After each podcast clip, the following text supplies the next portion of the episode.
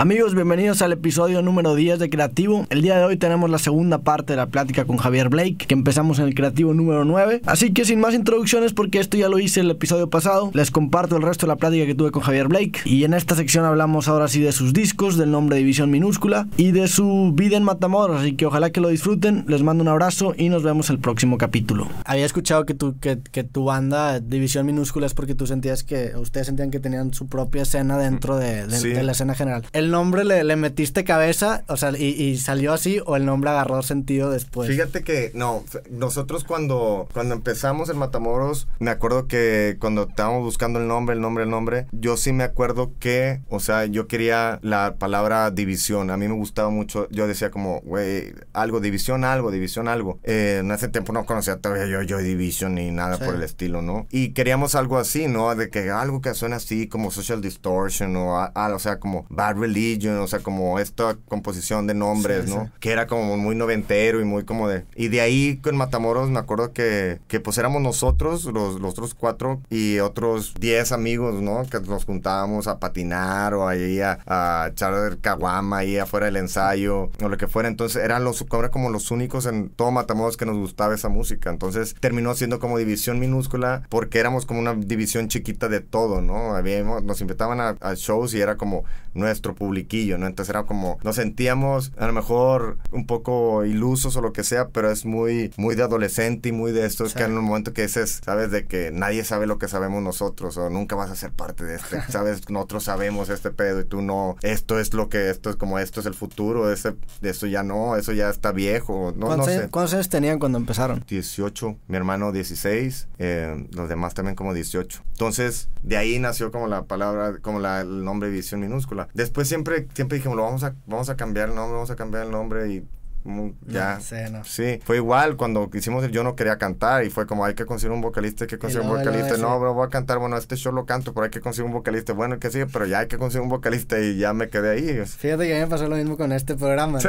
Le puse Creativo y nada más porque necesitaba ponerle un nombre, fue que luego se lo cambio y ya se quedó, ahorita es el noveno episodio y ya, como que ya creció en mí el nombre, sí. Porque al final de cuentas el nombre no es tan importante. Exacto. La verdad, el nombre es... El nombre, o sea, el nombre lo hace interesante. Tampoco es irrelevante, pero no es lo que te define, sí, la verdad. Sí, definitivamente. Por ejemplo, el nombre Creativo va a estar padre si el programa está padre. Sí. No porque el nombre esté padre. Exactamente. El programa va a estar padre. Es igual. Una banda, obviamente, por fines de promoción y de cosas, obviamente un nombre corto es mejor que un nombre compuesto, para posicionamiento en flyers, en mercancía, en el oído de la gente se le queda mal. Obviamente siempre un nombre corto es más recomendable, sí. Que lo tengan, ¿no? Pero pues es que esto nunca fue planeado, o sea, nunca... ¿Has pensado hacer proyectos separados a la música? A lo mejor en otra vena creativa.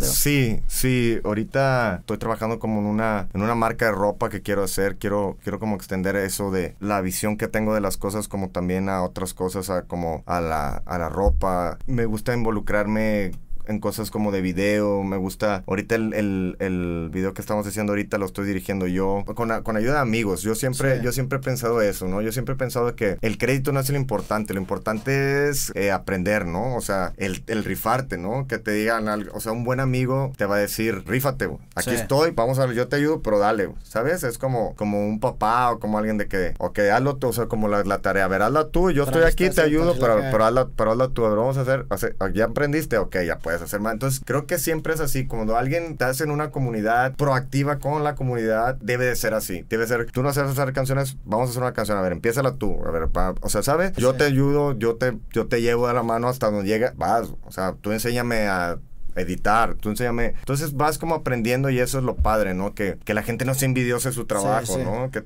le diga, oye, ¿dónde? También padre tus tenis, ¿dónde los compraste? No sé. O sea, si ves como, ¿te gusta? Sí, chido, por esto.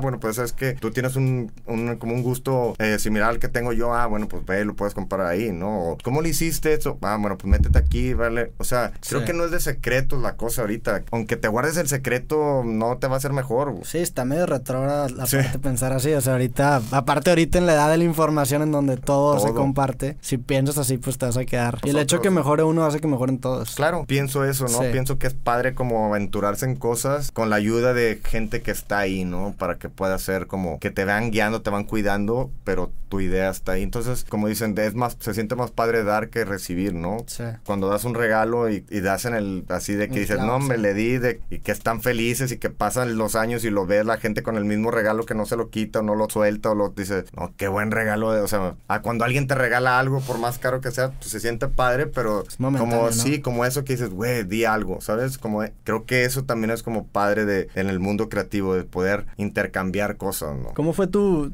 background en Matamoros? ¿Sentiste que a lo mejor tu gusto de punk fue como que algo de rebeldía? Fíjate que sí fue rebeldía, pero no rebeldía a la que todo el mundo pensaría. Yo tuve una infancia muy bonita, tuve una adolescencia muy bonita en Matamoros. No pude haber escogido otro lugar. Ahorita si escogiera al Matamoros de los 90s en el que yo crecí, ¿no? Conscientemente, ¿no? Ya siendo como adolescente. Cuando eres niño, pues como que, pero ya consciente, así como formándome, ¿no? Matamoros era una ciudad que desgraciadamente ahorita ya va despertando, afortunadamente, pero desgraciadamente pasó por un periodo que fue el de hace 3-4 años, que era como la inseguridad y todo esto mató a la ciudad, no había vida en la ciudad nocturna, no hay negocios, todo estaba muy apagado, se apagó la ciudad. Ahorita empieza a despertar, pero en aquel tiempo era muy viva, era una ciudad muy viva, entonces yo me la pasaba en la calle, o sea, yo llegaba a mi casa, comía, me salía a patinar y me iba, y yo regresaba a mi casa de un lugar de la ciudad a otro, me regresaba patinando a las 11 de la noche, no me pasaba absolutamente nada a mis 14 años, o sea, yo lo que me alejé y me hizo clavarme como en esta música y en estos géneros subterráneos era no mi familia, no mis papás, mis papás siempre fueron y siempre han sido de lo mejor, nunca nos faltó nada, nunca se nos dio de más, siempre han sido unos padres muy admirables desde mi punto de vista para la forma de que nos crearon a nosotros, pero lo que sí yo no compartía era con mi generación, yo no compartía como la forma y las cosas que le gustaban a mi generación, a mi escuela, mis amigos, amigas del salón, todo esto, yo no compartía la música que a ellos les gustaba, no encajaba ahí. ¿Qué música era? Pues era música, si era rock a lo mejor era Maná y era como, o era música dance, o era música, ¿sabes? Cristian Castro, o sea, no sé, yo siempre era como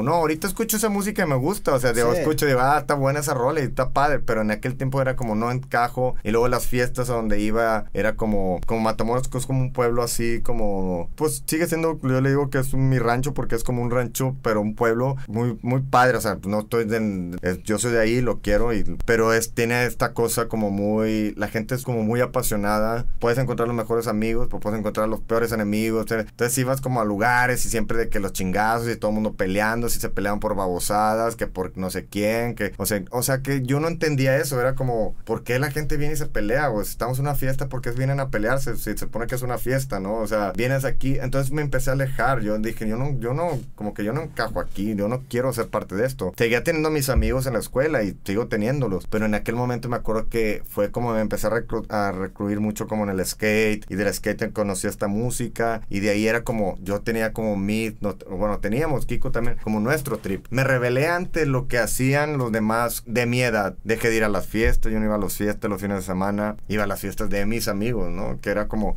escuchar música y echar cerveza, y eso era lo que a mí me gustaba, ¿no? Descubrir música, porque antes no la teníamos ahí, en Matamoros no había tiendas de discos, y en Bronzeville no había tiendas de discos que trajeran esa música, entonces tú oías una música, en un video, y en Bronzeville había una tienda que se llamaba El Disco de Oro, que era una tienda de norteño, pero a mí me pasaban el dato con mis amigos gringos, me dijeron, ve ahí, y ese güey tiene como un catálogo, y en el catálogo vienen chingo de cosas, entonces íbamos nosotros y si veíamos de que en algún video Descendants o algo, íbamos y vamos y ya buscamos ahí Descendants, ¿me lo puedes traer? Sí, se tarda 2 semanas, ok, chido, ya te ibas, le pagabas, y luego ibas en 2 semanas y te traía tu cassette, entonces era como, traías el cassette, y para mí eso eran las fiestas, para mí eso lo que me gustaba, era como, este güey tiene tal cassette, nos vamos a juntar empezar hoy a escuchar ese cassette y me lo pasas y ya. Entonces era como descubrir esa música. Es como alguien agarró, encontró otra mina, o tal vez otro pin, alguien agarró, o sea, eso de que va a venir no sé quién y que trae no sé cuántos discos, viene de Houston y se trajo, neta, así, nos vemos en su casa. Entonces eso era lo que a mí me apasionaba. A mí no me apasionaba ir a emborracharme y agarrarme a chingazos por una vieja, ¿sabes? Sí. O sea, no, eso no me apasionaba a mí. Entonces me fui alejando como de todo eso, de la violencia que existía ahí, de las falsas amistades, de todo eso, y mantuve como mi círculo de amigos cercanos. Yo me llevaba bien con todos, pero mi círculo de amigos, y empecé como esta nueva, como esta vida de subterránea, digamos, de esta música, que me mostraba esta música. Cuando yo me vine todavía a Monterrey, que ya tenemos la división, yo estaba en carrera, y yo creo que ya tendría yo como en tercer semestre. Bien. Y yo tocaba aquí los fines de semana, casi división, casi tocábamos cada fin de semana, porque cada fin de semana había shows aquí en Fonda Mi Barrio, que era un lugar donde se hacían tocadas, o en casas, o en fiestas, entonces cada final casi tocábamos, que en mi salón nadie sabía que yo tenía un grupo, nadie. ¿Verdad? Nomás tenía dos amigos que sabían que tenía un grupo, y luego hasta que mi amigo les dijo como a todos, ¿sí sabían que Javier tiene un grupo? Neta, sí, tiene un grupo, hoy en la noche vamos a ir a verlo tocar, y yo, güey, ¿para qué? No, sí. Y fueron todos así como a un lugar al fondo de mi barrio, y fue como y todos de que, güey, qué pedo, güey, tú no hablas en el salón, güey, te sientes de atrás, no hablas, güey, ¿cómo cantas? ¿Cómo haces este pedo? O sea, me daba pena hablar enfrente del salón, o sabes, como poner clase y todo esto, y de repente era como, güey, ¿cómo haces eso? O sea, ¿cómo cantas si no puedes ni siquiera hablar en clase? ¿Y por qué estudiaste comunicación? ¿Como plan B? ¿Ya sabías que te ibas a dedicar a la música? No, para nada, nosotros cuando empezamos División, nunca fue nuestra idea realmente vivir de la música. O sea, esta música no era como que dice rentable, ¿no? Que en ese momento era como rara, era como, esto nunca va a pegar, o sea, esto nunca nadie va a vivir de esto, o sea, puedes vivir, no, pero en México no lo ves así. Decías, si quieres vivir necesitas irte a Estados Unidos, donde puedas turear, como todas las bandas de allá, turear 9 meses al año, regresar a tu casa con $300, o sea, era como, no, pues olvídate. Nosotros, nuestra idea siempre era como poder llegar a gente, decía, si así como hay esta división minúscula en Matamoros, y luego nos mudamos a Monterrey, y aquí en Monterrey también debe haber gente yo quiero conocer a estos güeyes, pero de Tijuana, y a estos güeyes de Morelia, y a estos güeyes del DF, y a estos güeyes. Entonces para nosotros era como, con que vayamos el fin de semana a tocar, que nos lo hacíamos, me acuerdo que juntábamos el dinero, y cuando todo el mundo se iba como a la playa de Spring Break o de Semana Santa y todo, nosotros nuestro dinero lo juntábamos para ir a tocar, porque no te pagaban. Te decían, vente y te quedas en mi casa en el piso, y te damos de comer y te damos chéves. Pues vamos, pagamos nuestro camión y nos íbamos, tocábamos y así. Entonces nunca fue nuestra idea. Yo siempre vi que la forma o la carrera con la que podía desarrollarme más en las cosas que a mí me gustaban era la de comunicación, ¿no? Yo en la comunicación sentía que podía incluir la música, sentía que podía incluir el arte, lo que me gustaba, el video. Me gusta radio, me encanta. Tuve un programa de radio estuve en la UDEM, tenía un programa de radio UDEM que se llamaba Detrás del Ruido, estuve con él como 3 años y era increíble. Sí, me encanta radio, son de las cosas que más me gustan. Cine me gusta, cine es un medio muy difícil, y creo que a veces sí hay como que dejarle las cosas al que sabe. Y periodismo, nunca fui fan del periodismo, lo sé apreciar mucho, eso es como una de las carreras más difíciles y con muchos huevos. A mí no me gustaba porque era una chinga, te ponían a hacer una chinga hasta en la mañana, recopilar información de los noticieros, y tenías que llegar a las 6 de la mañana a entregar porque salía un periódico que nadie leía, y entonces era como una hueva, pero me gustaba mucho. Yo sentí que al menos ahí me iba yo a mezclar con gente que iba a ser de la misma idea, no todos, pero que iban a ser de esa misma idea. Yo sabía que si me metía a ingeniería iba a ser otro pedo, si me metía a arquitectura iba a ser, y realmente no me gustaba. Mi papá es ingeniero y siempre fue como, trata esto, y yo, no, pues dale, y empecé, terminé la carrera, no me gradué, nunca hice la tesis, terminé y nos fuimos de tour. Fue cuando salió el Extrañando Casa, por ahí nos fuimos de tour y ya nunca regresé a hacer la tesis. La empecé a tratar de empezar a hacer y luego no la hice, pero terminé mi carrera, terminé todas las materias. Pero es una carrera que me gusta mucho y creo que era la más indicada para mí, y creo que al haber estado ahí pude seguir haciendo música, ¿no? De haber estado en otra, creo que a lo mejor me hubiera, yo traía muy clavada en mis ondas, obviamente no me iba a dejar influenciar tan fácil, pero en estar en otro rubro a lo mejor me iba a juntar con otro tipo de gente que no iba la cereza, ¿no? Aquí llegué y pues corto me identifiqué. Vas a cambiar, o sea, que obviamente cambiarías como persona, no sabes si para bien o para mal, pero... Exacto, aquí llegué y me identifiqué en corto con amigos que les gusta también la música, o son músicos, o eran músicos en su momento, tenían bandas ahí, fue como en corto el primer día, güey, y son amigos que sigo teniendo hasta la fecha. Entonces eso creo que me ayudó. Y después lo de la banda se fue dando por sí solo, o sea, fue... Pues se tomaron un break muy largo, ¿no? Sí, eso fue, fíjate, eso fue algo que de cómo no veíamos eso. Nosotros, cuando salió el Extrañando Casa, se da cuenta que fue el CD de la escena en México. Fuimos de los primeros grupos que tuvimos un CD de una banda de punk rock, un CD, ¿no? Entonces lo hicimos y nos fuimos a 2 meses al DF a promocionarlo. Nos fuimos allá a vivir 2 meses, nos quedamos ahí en una casa de un amigo ahí chingón. Y pero luego ¿qué año fue eso? ¿Como en el 2000 qué? 2001. 2001. Sí, 2001 y empezaron a pasar cosas y a nosotros nos empezaron a hacer como, es que tienen que hacer esto, tienen que hacer esto. Y llegó un momento en que nos hartamos, que era algo que yo no quería en su momento que pasara, ¿no? Que era en el momento en que no nos estamos soportando entre nosotros y que no queramos hacer esto y que hace una hueva, güey, ¿por qué lo vamos a hacer, no? Entonces, y mucha gente dijo, no se separen, no sean pendejos, espérense, no, güey, no. El manager que teníamos ahí, el de la disquera que teníamos como una opción para pasar a Universal desde entonces, como me acuerdo que nos dijeron, entonces, queremos que hagan un showcase para Universal, y yo les dije, no vamos a hacer, si quieren hacer showcase, que vayan y se metan a la Alicia donde vamos a tocar el sábado, que la Alicia es un lugar chiquito en el DF como muy legendario de bandas, donde muchas bandas tocan ahí, y fueron ahí, se metieron los de la disquera ahí a ver, pero o sea, como que la banda estaba como explotando como por todos lados, y fue como, no sé, yo sentí que ya no lo estábamos haciendo por las buenas razones y nos separamos como unos 2 o 3 años, algo así, en el 2002, y nos separamos y yo me fui a vivir en ese entonces, pues tuve como 2 o 3 meses en Austin, tenía una novia que vive allá y me fui allá, estuve viviendo allí y luego regresé a la escuela a terminar como mis materias, salí, estaba desempleado, no tenía nada que hacer y luego me metí a trabajar a telemarketing. El infierno para mí. Un saludo y un respeto a toda la gente que trabaja en eso, pero sí se requiere de una mente muy fuerte para estar ahí. Yo, al menos en ese aspecto, no pude. Creo que aguanté como un mes. Pues te hablaba la gente a... Sí, pues es que ese era tu trabajo, era como hablaba la gente...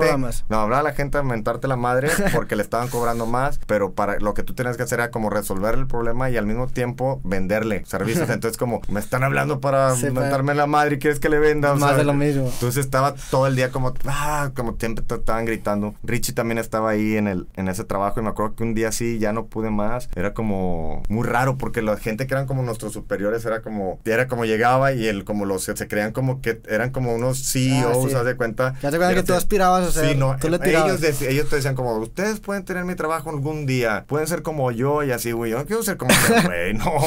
Entonces fue como un día así de que reventé, me salí, me puse a fumar un cigarro y te esperé a que saliera Richie y luego me dijo, ¿qué pedo? Porque nos seguíamos juntando, pero no tocábamos. La gente nos veía juntos a todos. Decía, güey, ¿por qué no tocan? O se juntan como que a todos los días. Yo, no. Entonces junté y le dije, salió, ¿qué pedo? Ya, nos vamos a que le dije, güey, vamos a ensayar mañana ya, güey, porque dije, no me importa, güey, que tengamos que dormir en el piso, no importa que no ganemos dinero, pero la neta es que yo no puedo estar aquí, güey, yo no puedo hacer esto. Vámonos, no importa, güey, vamos a tocar y a ver qué pedo, no importa que lo que sea, a mí no me importa, güey, sin aspirar a nada, ¿no? Fue como, yo quiero tocar nada más, güey. Pues en ese tiempo la banda estaba creciendo, ¿no? Porque... No, ahí ya habíamos desaparecido y había pasado, y lo que fue raro es que cuando regresamos hicimos una gira, hicimos unos shows y toda la gira fue sold out. O sea, cosas que no porque estaba creciendo antes. Cuando no estaban. Habían pasado 2 o 3 años y la banda había tenido, muy extrañamente, había entrado en tan poco tiempo a una especie de culto. El disco había agarrado un culto. ¿Por qué? Porque la gente que lo estaba obteniendo, lo estaba descubriendo, era nuevo, por la banda ya no existía, entonces es la gente no lo vio. A mí me pasó eso, o sea, yo conocí División en secundaria y me acuerdo de... Sí. Me acuerdo de escuchar División por primera vez y que me decían de que pues no, ya de los show y pues no. Salimos, ese día que salimos al día siguiente le dije vamos a ensayar y nos juntamos a ensayar, pero fue muy raro, o sea, fue como llegué a la casa, le dije a Kiko, mi carnal, le dije,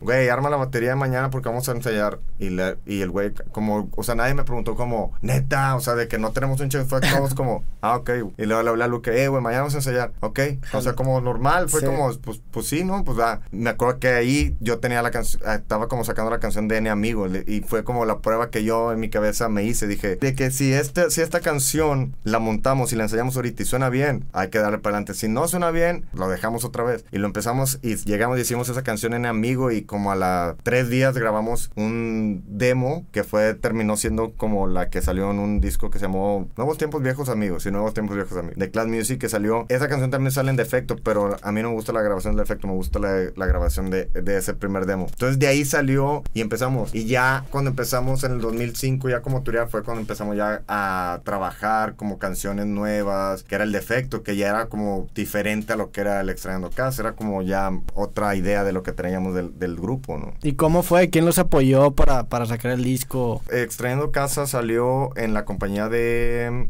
Toy Hernández, de Control Machete. Tenían una compañía que se llamaba Zonas del Mexsite. Tenían un par de bandas, estábamos nosotros, tenían una banda de Chile que se llamaba Los Tetas, tenían un par de cositas más, pero realmente no muchas cosas. Nosotros cuando regresamos, pues seguíamos somos como amigos, ¿no?, de toda la vida, entonces seguíamos viendo y así, y cuando regresamos Toy dijo en corto, fue como, güey, hay que hacer otro disco, güey. O sea, les enseñamos como algunos ensayos así de que, güey, hay que hacer otro disco, güey, pónganse a hacer otro disco. Y que era una compañía chiquita, no había como tanto dinero, entonces el disco Extrañando Casa se tardó como, Extrañando Casa de Efecto Perfecto tardó como 6 meses. Tardó como 6 meses de que, sí, porque grabábamos 3 días y luego nos salíamos a tocar y luego pasaba una semana y luego volvíamos a entrar y luego grabamos en un estudio en el cielo las baterías, lo que alcanzamos, y luego nos salimos y luego nos fuimos al estudio de Rosso, de Plastilina, en su estudio, y luego fuimos al de Sasha, y luego fuimos, o sea, como que andábamos campechaneando. Este último disco, el Secreto se llama, el último EP, es un poco así también, lo hicimos como en diferentes lados por lo mismo, pero fue como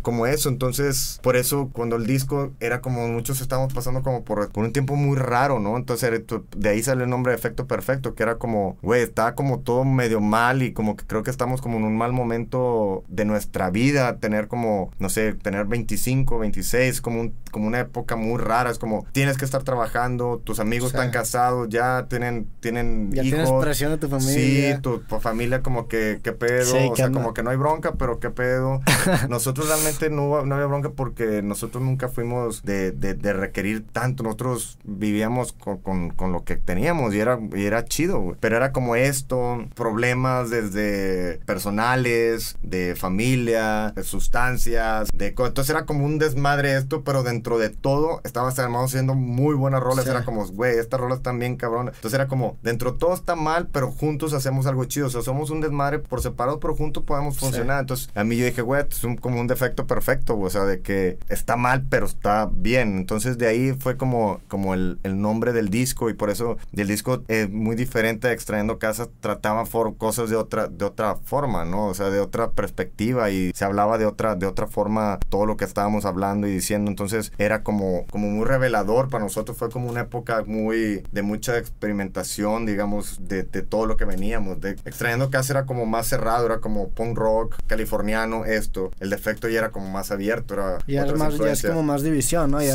se sentía ahora así como ahí ya era como podemos hacer cosas diferentes, o sea, no todo tiene que ser tupa trupa, o sea, güey, podemos hacer una balada, o sea, me tomé una pastilla, güey, es de mis rolas favoritas de División en la historia y es del Efecto Perfecto, es una canción que tiene 10 años, entonces te empieza a ver como, güey, podemos hacer esto, güey, podemos afinar en drop D, güey, a ver qué a ver, sabes, estos riffs, wey, podemos hacer, o sea, como todo esto, o sea, Sismo nunca hubiera estado en el Extrañando, o sea, como todas estas cosas se fueron plasmando en esa época, y creo que, o sea, soñar en nunca lo hubiéramos hecho, todo esto, el ir soltándote, ¿no? El ir abriéndote, el como dejarte ir realmente, a lo mejor no esto es lo que yo hago todos los días, y no lo que hacía antes, pero, güey, vaya que lo podemos hacer, y lo hicimos. Entonces fue juntarnos con gente alrededor también que nos impulsaba como, güey, a huevo, hay que darle eso, hay que darle. Entonces fue como, por eso el disco se llama Defecto Perfecto, porque dentro de todo el caos que estábamos viviendo, cada uno en ese momento, todo estaba siendo filtrado como hacia esa cosa que era el disco, ¿no? Entonces, de ahí el nombre perfecto, Defecto Perfecto. Bueno, y luego avanzando un poquito en el tiempo, con su disco de Sirenas, se fueron a grabarlo a Los Ángeles. Sí.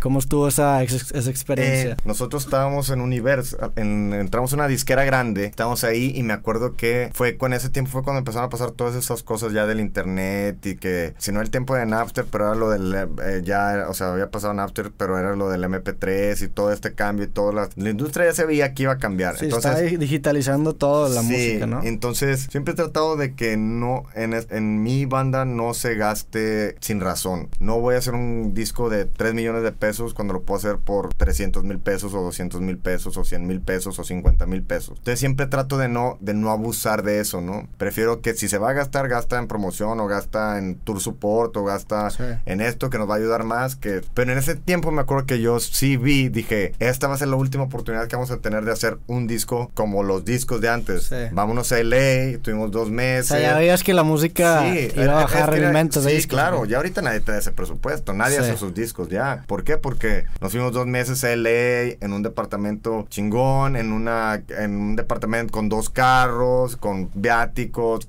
no, increíble, así como como LA, o sea, que vamos a hacerlo a LA por eso, ¿no? Porque queremos hacer nuestro disco en LA. Entonces fuimos y lo hicimos ahí, y lo hicimos con Robert Carranza, que es un ingeniero. Ese disco también lo produje yo, a final de cuentas, porque Robert Carranza es un ingeniero, entonces yo estaba como a cargo como de la producción, ¿no? Todos metimos como, nos ayudamos, ¿no? Todas las ideas cuentan, si alguien dice una idea, ya está, pues, obviamente. Lo hicimos y escogimos a Robert porque él nos dijo, escuchó los demos y fue el único que nos dijo, ahí están las rolas, hay que grabarlo y ya. Todos los demás nos querían como cambiar, todos los que nos puso la disquera era, pues, pero hay que hacer otras 10 rolas para no sé qué, y sí, yo creo que hay que cambiarle, o sí, fue como... ¿Cómo que son otras 10 rolas? O sea, de cero. Es que hay gente, hay productores que te dicen, a lo mejor, a ver, mándame ¿cuántas rolas vas a grabar? No, pues 12, a ver, mándame las rolas, te mandan 12 y dices, ok, me gustaron 3, vamos a hacer otras, ¿sabes? Otras 9 más. Estas 3, sí, 9 más para escoger, así, yo, es como, güey, me tardé 4 años... para 3, 4 años, para llegar a que estas son las rolas que quiero, y tú en 5 minutos me quieres decir que hay que hacer 9 más, estás pendejo, güey. O sea, no, güey, o sea,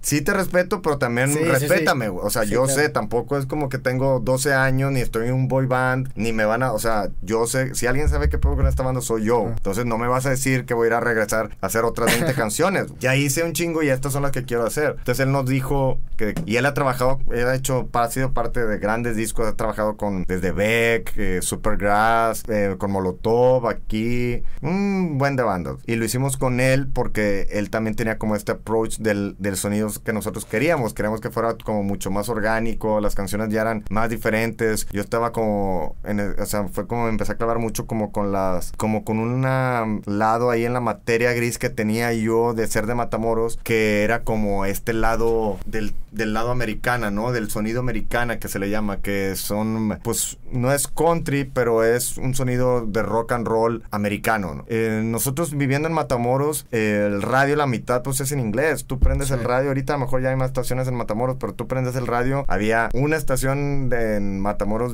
como de música de pop, otras de cumbias y tal, y las otras eran como gringas. Entonces yo me acuerdo que desde siempre y desde chico era como, podías oír a Bruce Springsteen o a Dire Straits o Tom Petty o a tal. Entonces empecé a escuchar esto y me empezó a gustar mucho, como que dije, güey, esa rola yo la conozco, y esa rola yo la conozco. O sea, era como esta música que tenía yo en mi cabeza, ¿no? Igual que las norteñas, ¿no? Que yo pongo norteñas y dices, ah, eso yo la conozco. Pues claro, pues tu papá la ponía siempre. Entonces como que yo empecé a componer como a ese sentido más, ¿no? Como clavarme más como en la composición de la canción, más clavadora así de la estructura, de la progresión de acordes, esto, lo otro, y de ahí fue como que hicimos hacer eso. Por eso, o sea, el disco, o sea, el defecto es muy separado de lo que era Extrañando, y luego Sirenas sónicamente es muy diferente del Efecto Perfecto. O sea, si ves a grandes rasgos, por ejemplo, los sencillos, o sea, si comparas SOS con Las Luces de Esta Ciudad, pues es otro, pero sí, es otra cosa, ¿no? Y me gustaba eso donde lo estábamos llevando, y Robert era como la persona que nos podía dar como ese sonido, y nos fuimos con él. Y fue un disco que a mí en lo personal es como de mis favoritos, porque creo que tiene canciones como que pueden ser como más longevas, o sea, que no tienes que ser tan fan de la banda como para que te gusten, ¿sabes? Que es, o sea, un poco más universal. Si la sacas de contexto, te puede gustar a cualquier persona. Exacto, porque mucha gente tiene como esta idea de División Minúscula. Ah, sí, los emo. O sea, nosotros nunca hemos sido emo. O sea, nosotros fuimos parte de un management, de una empresa, de un grupo que tenía tenía varias bandas que hacían eso, sí, que eran desde Termo, Tolidos, Panda, Canseco, etcétera, etcétera. Que si te pones a pensar, ninguna de estas bandas se parece entre sí, ni tiene que ver nada una con la otra. Pero la gente lo ubicaba como del mismo, ¿sabes? Desde que, es que tocan esto. Sí, los que tocan, o sea, güey, hace tanto que no oyes un disco. Entonces, ese fue un disco que yo siento que nos sacudimos un poco, como, aunque el efecto no es así, ni suena así, al menos nosotros fue como una manera muy pública de decir, no soy parte de ese trip. Es como, nosotros tenemos nuestra propia onda, nuestra propia división. Esa es mi escena, o sea, nosotros somos nuestra propia escena, estos. Y creo que se logró muy bien. Creo que la disquera en su momento no lo supo manejar, no lo supo promocionar como lo que tenía. Creo que tenía mucho potencial ese disco. Y hicimos canciones que vienen, digo, de todo, o sea, vienen acústicas, que nunca hemos hecho una acústica como en un disco, baladas, vienen, no sé, creo que hay cosas, vienen canciones más, muy pesadas, que no, pesadas como no habíamos hecho en mucho tiempo. Entonces creo que es un disco muy completo y muy chido, y tiene como esa vibra de California, de haber estado ahí un tiempo chido, estuvo muy bueno, estuvo padre. Es de mis discos favoritos, Sirenas. ¿En Sirenas se acabó en qué año? En 2008. En el 2008 sacaron Sirenas. Sí. Después esperaron otro buen rato y sacaron... Sí, nos tardamos otros 4 años. O sea, el disco más rápido que hemos sacado ha sido Sirenas, tardó 2 años. Okay. Del Extrañando al Efecto fueron 5 años, y luego del Efecto a Sirenas 2, y luego del Sirenas al División fueron otros 4 años. Y ahorita nos tardamos otros 4 años para sacar este. Sí. ¿Y División? ¿Por qué le pusieron División? O sea, ¿por qué a lo mejor gastar la palabra de la banda? Sí, porque era como el disco, era el primer disco en el que estábamos como todos los, o sea, los que habíamos estado en la banda en algún momento. Richie se salió antes de grabar el Sirenas, porque él por cuestiones familiares se mudó de ciudad y decidió dejar a la banda. Se salió, el Sirenas lo grabé, todas las guitarras las grabé yo, no tenemos guitarrista ahí. Ya que lo terminamos, regresamos, y cuando empezamos a ensayar ya entró Efren. Kiko lo llevó por mí un amigo, no sé, y entró Efren. Entonces estuvimos con Efren, y después Richie regresa a la ciudad, a Monterrey. Hicimos un toquín de 10 años de Extrañando Casa, eso fue hace 5 años, y Richie vivía, siempre hemos vivido todos vivimos ahí como en la cuadra, en la colonia. ¿Aquí vive toda la banda menos tú? No, Efren y yo vivimos en el DF, las demás viven aquí. Y regresó Richie, estaba viviendo a un par de casas de mi casa, entonces nos íbamos contando, y cuando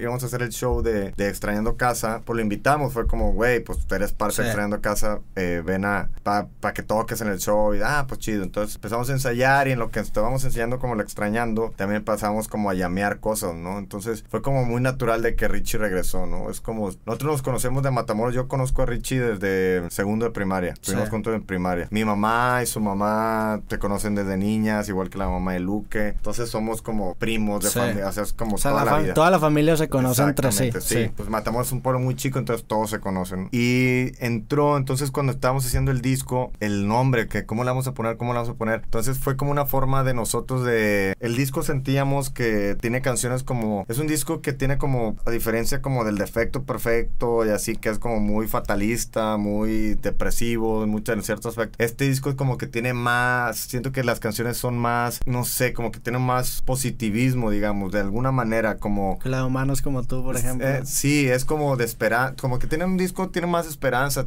es como de... Creo que las canciones incluyen, como que te invitan a ser parte del disco, o sea, de División, desde la rola que abre, que es voces hasta la voz, y cierra con Si Este Mundo Acaba Hoy. No habla mucho de eso, no habla de la familia, habla del amor, habla de los fans, habla de la banda, habla de todo esto, y durante el disco se trata como mucho este tema. Entonces era como una forma de decir, no, a nosotros nadie nos dice División Minúscula, entonces División, los división, entonces fue como una forma, ¿no?, de hacerlo personal, ¿no?, de como del apodo, ¿no?, o sea, de División, porque es parte de lo que envuelve todo, ¿no?, y era como que creímos que era como una forma de personalizarlo, ¿no?, de hacerlo más así, ¿no? Es como... Para todos los que son parte de División, pues se llama División. Y este disco lo grabaron en Baltimore. ¿Y cómo estuvo ahí la experiencia de Baltimore? No, bien chido. Nosotros, habíamos sido todos como muy fans del trabajo de un güey que conocíamos como por nombre, no lo ubicábamos ni nada, nomás sabíamos que era como Brian McTernan. Y nosotros lo conocí porque él hizo un disco que nos gusta mucho. Nosotros, es un EP, de hecho, de una banda que ya no existe, se llamaba la banda Recover, y tenían un disco, un EP que él les hizo, y el disco suena increíble, y la producción y las rolas están bien chingonas. Y ese es como un disco que nosotros siempre teníamos, que era como de nuestros más, que nomás nos gusta cómo sonaban, y era como, güey, este güey. Y después yo lo terminé conociendo a él porque él grabó dos discos de Insight. Insight lo trajo aquí a grabar al cielo, y cuando yo estaba viviendo en Monterrey en ese tiempo, y me invitaron a caer al estudio. Pues los Insight son amigos de nosotros también de hace muchos años, y caí al estudio, ahí lo conocí, y así quedó, ¿no? Y después, cuando andábamos viendo a ver quién lo producía, el disco, vimos con el presupuesto que íbamos a tener, y dijimos, pues realmente no, o sea, no podemos como tratar de, que nunca hemos tenido como un big shot producer, pero tampoco es como que le podemos aventar como alguien como que tal o tal, porque nos va a cobrar un chingo. Y lo empezamos a investigar, y era como los precios eran carísimos, y después me dice el Richie, le voy a escribir a Brian, ya le pedí el mail a Caro, no me acuerdo a quién, me lo pasó, le voy a escribir a qué. Entonces él nos escribe como, hey, sí, ya los conocí, o sea, de que ubico la música, la banda, me encanta, a ver, mándenme algo. Y le mandamos, creo que Diamantina, y no me acuerdo qué otra canción, mandamos como 2-3 canciones, y él dijo, güey, me encanta, güey, está chingón, vénganse. Y nos cobró un precio bien barato, y él tenía, ya no tiene, pero él estaba en Baltimore, en como la zona del centro, que es como una zona media turística, porque Baltimore no es como turístico, sí, pues una zona, no me acuerdo cómo se llama ahorita, pero es una zona como antigua, como si fuera el barrio antiguo aquí, okay, así, que está pegado como al muelle y todo esto. Obviamente que nos llamó muchas cosas de ir a, cada quien tenía como sus cosas, ¿no? Primeramente, pues, ir a grabar con Brian, que era la primera vez que íbamos a tener como un productor al 100, así, ¿no? Segunda, la ciudad tiene muchas cosas, tiene esta vibra como oscurona, bien oscura, ¿no? Sí. O sea, ahí es de Edgar Allan Poe, sí. También es como un pueblo, en la parte que estamos como un pueblo que en algún tiempo fue todo se quemó, entonces tiene como historias de fantasmas, y tiene como esta onda pirata ahí, y como te atacaban, como había muchas guerras de piratas, porque como era un muelle era donde te atacaban, y cosas así. Efren quería ir porque pues es le eleva a los Ravens, entonces estaban los Ravens, o sea, como tenía como muchas razones para ir, y más que nada fue eso de que el güey nos salía más barato ir a hacerlo allá que si lo hacíamos aquí. Entonces el güey tenía como un estudio que era como un loft así gigante, y adentro del loft tenía como el estudio construido, entonces era como un cuartito adentro de la bodega, y la bodega tenía como para camas, cuartos, cocina, y ahí te quedabas, ahí se quedaron ahí en los lofts, ahí te quedabas al ladito del estudio, sí. Y él nos dejaba como de cuenta la computadora prendida, y el güey decía, cuando hacíamos los demos, primero las rolas él y yo con acústica las armamos, o sea, de que ya trae la rola y le íbamos cambiando, no, pues hay que ponerle un puente, hay que cambiarle este acorde, que era la primera vez que yo trabajaba con alguien así, que es la forma que a mí me gusta trabajar, como pimponeando la idea, ¿no? De que, a ver, traigo esta, a ver, este acorde, cambia esto, a ver, vamos, a ver, ya, chido, ya está, ok, ve y explícaselas a estos güeyes, o venían de que así se va a cambiar. Ya nos metíamos al cuarto y se grababa como todo en vivo, como el demo, ¿no? De que pues está chido. Pero se quedaba la compu abierta, entonces él decía, aquí pueden hacer ruido a la hora que quieran, que era algo que nos gustaba a nosotros, que podíamos, nos salíamos de repente de que a los bares de ahí, de Baltimore, y regresábamos de repente como bien pedos a las 2 de la mañana o así, de, vamos a ensayar todo, ¿sabes? Y salían cosas nuevas, entonces él llegaba en la mañana y como grabábamos cosas, y él llegaba y escuchaba y decía, mucho mugrero, así, esto está chido, hay que hacer esto, pero cambia, o sea, y eso era como bien, pues te hacía como envolver en las cosas, sí. Era muy orgánico el proceso. Exacto, ¿no? Entonces de repente alguien decía, quiero ir a grabar mis solos, quiero practicar mis solos, pues iba ahí, se ponía la compu y tocaba. Entonces eso nos ayudaba, la ciudad nos daba también a diferencia de LA, donde vas y todo, hay como todo lado, ¿sabes? Hay muchas cosas y aquí no hay nada que hacer, o sea, aquí la gente disfruta los juegos de béisbol y de americano, eso es como su vida, ¿no? Creo que es un lugar que nos sirvió mucho por eso, porque yo Yo me salía a escribir, te sentabas en el muelle, en la plaza o así, y te ponías a escribir y no había bronca, regresabas. Y... entonces fue como una experiencia bien chida y más eso, más que, no sé, como el as ahí fue Brian. Y también ahí salieron canciones que no tenían, por ejemplo, voces no la teníamos, eso no la llevamos. Esa canción salió, fue la última que se compuso de ahí. Es la que abre el disco, ¿no? Es la que abre el disco, sí. Y la sacaron de single también. Y esa salió de single. Y es una canción que hicimos en media hora. Y la letra me tardé una hora a lo mejor en escribir esa letra. Son cosas que te digo, hay veces que tú te tardas 6 meses terminando una canción, un proyecto, y hay veces que salen en media hora. Entonces nunca, o sea, no puedo decir yo que lo bueno es esto, ni lo malo es esto, pero hay veces que lo traes. Simplemente, ¿pero por qué? Porque estás en el momento indicado, rodeado de la gente indicada, en el mood indicado. Entonces ya tenemos toda la rola, ya estás viendo el disco, ya estás, o sea, ya lo ves. Entonces dices, falta una rola, y lo que nosotros decíamos es, falta una rola, y Brian nos dijo, falta una rola para abrir el disco, güey, falta una rola para abrir el disco nada más, el único que falta, güey. Y chingado, y de repente Richie dijo, yo tengo un riff, y nomás tenía como el y me puse yo a ver, le saqué unos acordes a eso, y de que vamos a ensayar, y así en media hora salió, y Brian salió a comer, y en lo que regresó tenemos la canción, dijo, güey, está chingón, vamos a darle. La grabamos y, netas, o sea, lo que yo quería hacer con el División, y por eso el nombre como es como División, o sea, no como grandes, que la banda ya tiene canciones que van a quedarse con los fans. Queríamos que hubiera canciones de himnos, que fueran como himnos, que es como voces, que es como si este mundo acaba hoy, o sea, como todas esas canciones que nosotros sentíamos que eran el disco que teníamos que hacer. Y Brian lo supo ver muy, muy así dentro de su forma de trabajar, que es como súper chilero el güey. Sí. El güey es como sabe, güey, o sea, sabe como qué es lo que necesita el disco. De, necesitamos una rola así, necesitamos unas rolas acá. Set era totalmente el riff de en principio de set era totalmente distinto, y el güey le cagaba ese riff. Dijo, güey, yo no tengo bronca con toda la canción, nomás el riff del principio, no, a nosotros nos gustaba, güey. Y el güey de que no, güey, no me gusta, y la tratamos de dar, cambiar, de que qué hacemos, y de repente dijo, güey, así también, voy a ir a comer, güey, sí, para cuando regrese no está ese, neta, vamos, hagan otra rola, güey, no vamos a estar batallando con eso. Y ya salí con el riff ese de la entrada, así, salí con ese riff como también así de la nada, ensayando de que, a ver, vamos a hacer esto, a ver, Brian, ¿qué pedo? ¿Cómo estás? Ah, chingón, vamos a grabarla. Tuvo padre la experiencia, y eso de, pues era como un Big Brother, güey, nosotros decíamos que estamos como un Big Brother, güey, era como chingado, güey, o sea, llega un punto en que sí, o sea, pues como... ¿Cuánto duraba eso? O sea, ¿cuándo estuvieron ahí?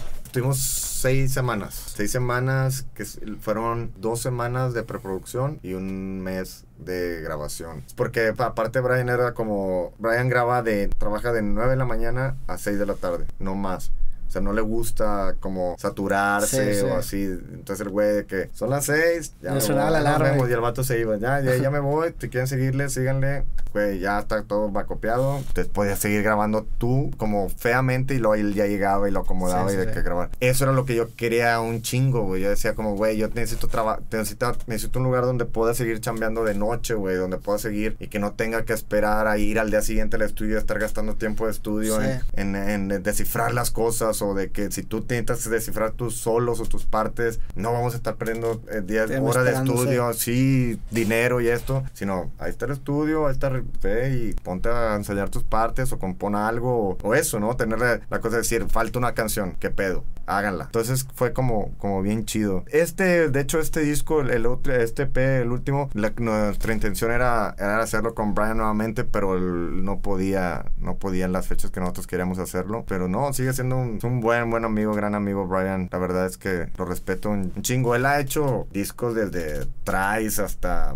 cualquiera de esas bandas que te puedas imaginar. Él era el que hacía esos discos. Entonces tuvo buena la experiencia de ir con ese güey, porque está muy loco y está... Y con el nuevo disco, ¿cómo piensan distribuirlo? O sea, son 5 canciones, ¿va a ser completamente en línea? Por lo pronto en shows va a haber distribución. Va a ser independiente hasta este momento. Ya si después se suma alguien más, ya será veremos la opción y que se tenga lo que se pueda hacer, pero sí va a ser distribuido en toda la república, o sea, ya sí va a estar en tiendas, ya sea de música o alguna tienda departamental, que ahorita hay la oportunidad de hacer eso. Puedes hacer alguna estrategia, ya sea con Sam Sanborns, con Liverpool, con que muchas veces resulta mejor hacerlo así porque hay más tiendas de esas que tiendas de discos en todo México. Entonces, eso está el correo, o sea, por internet lo pides, te puede llegar el disco en los shows, en línea. ¿Sientes que es un experimento el disco tan cortito? O sea, sabes que yo de repente llegué a un punto en que a mí me gustan los discos y a mí me hubiera gustado hacer un disco de 10 canciones, pero también llega un punto en que siento que las canciones se desperdician. Nosotros tenemos, este es nuestro quinto disco, aun y cuando no son tantos discos, yo te puedo decir que hay canciones que nunca tocamos ni nunca vamos a tocar, porque tú vas y haces tu show, entonces hay canciones que por el tiempo que tiene la banda tocando ya son de ley, que no puedes sacar, ¿sabes? Desde que esta la tienes que tocar porque la gente va a esperar que la toques, y entre esas que las tienes que tocar ya son 15 canciones, entonces te da un poquito para meter alguna otra nueva o que quieras mover.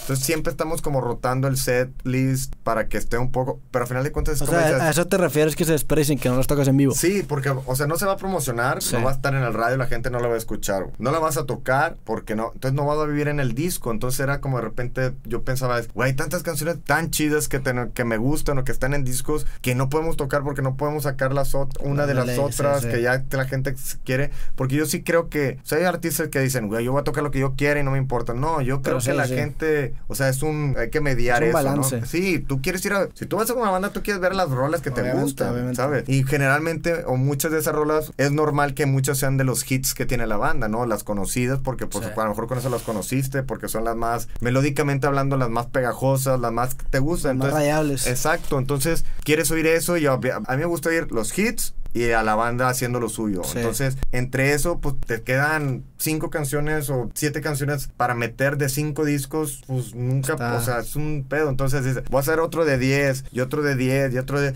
Yo por eso nunca creí en los discos dobles, porque digo, es demasiada información. O sea, por más que me guste la banda, es demasiada información. Y aparte es como echarle más canciones como al fuego, de que nunca se van a tocar, nunca se van a usar. Entonces, ¿para qué gastar esfuerzo, tiempo, dinero en canciones que no van a llegar más allá? Entonces esa era como también mi idea de, vamos a tratar de hacerlo más chico, por la forma en que se trabaja la música ahorita, es mejor para la industria, para nosotros, es menor el gasto, como lo estamos produciendo nosotros, el gasto es menor porque es menos estudio, es menos bla bla bla. Entonces creo que es más conciso esas 5 rolas, ¿no? Creo que era como una forma de decir, no desperdiciemos material, o sea, no hagamos, o sea, en lugar de sacar 10 ahorita, ¿por qué no sacamos 5 ahorita y sacamos 5 el otro año, en lugar de hacer 10 ahorita y tardarnos 2-3 años en hacer otro disco? Entonces era como la idea de hacerlo como más conciso y de que la banda pudiera estar haciendo como cosas más rápido, más refrescante, ¿no? También para que se quede relevante más tiempo la banda, ¿no? Para que estés con el hype de que, bueno, van a sacar los otros 5. Y para este disco se viene una gira, estamos ahorita como cerrando como la gira, hacemos obviamente todo México, vamos a Estados Unidos, está cerrando Estados Unidos, vamos a Centro y Sudamérica a hacer unas fechas también por allá, y sí, pues tocar, eso es lo que queremos hacer nosotros, lo que nos gusta hacer, tocar. Y ya como última parte de este podcast tenemos una dinámica que el invitado recomienda dos piezas de arte que a ti te gustan, dos cosas que te hayan inspirado, pueden ser discos, pueden ser libros, puede ser lo que tú quieras. ¿Por qué? O sea, lo recomiendas y expliques por qué. Voy a recomendar un disco que creo que es un disco muy obvio, pero los grandes discos siempre son muy obvios, porque por eso son grandes discos, porque mucha gente se identificó con él, porque mucha gente lo quiere, pero yo recomendaría un disco que no debe faltar en ninguna colección, es London Calling de The Clash, y siempre lo voy a decir, lo voy a repetir, es un disco, o sea, increíblemente para mí perfecto, aún y que es un disco de punk y está rasposo y está sucio y es un disco de cómo una banda puede hacer como esta cosa increíble, ¿no? De ser una banda mugrienta de punk y de repente hacen como este disco lleno de influencias desde reggae hasta punk, rock and roll, rockabilly, baladas, todo esto lo encaja este disco,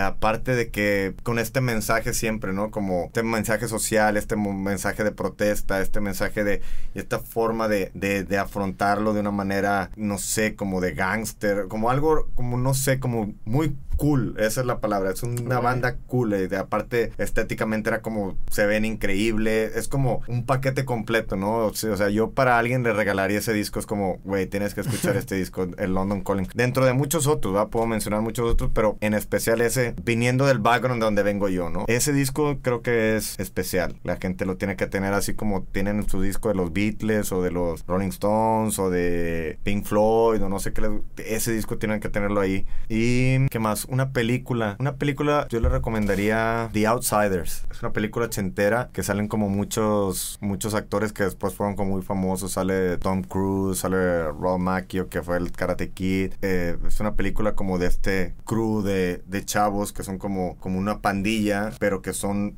outsiders, que son como rezagados, sí, entonces la sociedad los ve y los trata y como son. Es una película que también nosotros cuando empezamos como en División en algún momento, que cuando el Efecto Perfecto teníamos como esto que nos decían a nosotros que era que traíamos el uniforme de la CFE, de la Comisión Federal de Electricidad, porque era todo mezclilla, era como usamos los cuatro como chamarra de mezclilla, pantalones de mezclillas y todo, y eso era como mucho como de la película eso, porque nos gustaba mucho esa película y era como, no sé, como ese estética también como bien chida de todo eso, ¿no? Esa película se la recomiendo, The Outsiders, o si no The Lost Boys, que para mí es la mejor película de vampiros que se ha hecho en la historia. Una de esas dos. Me gusta mucho eso, trato de transportar a la música y todo mucha de esa estética que yo vi en las películas de los 80s y 90s, que para mí siento que ahorita se han dejado y no existen películas con la trascendencia que tenían las películas juveniles de esa época. Sí. Y ayer hablaba con un amigo que también se clava mucho, es cómo ya no hay esas películas juveniles para esta generación, ¿no? Nosotros tuvimos esas películas y si las sigues viendo siguen siendo películas increíbles.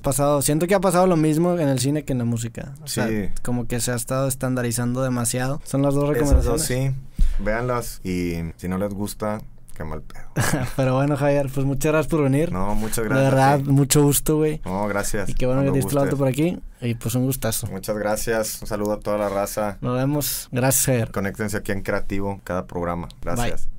La rola te la debo, que ando bien pinche jodido la garganta, cabrón. Ok, buena pena. A ver, espérate, nada. Para la próxima. Sí, güey. A ver si luego armamos algo, unas chesitas, ¿sales? Sí, igual estaré chido hacer una sesioncita o algo, güey, unas 3 rolas de así. Sí. Pues cuando tengas tiempo, güey. Sí.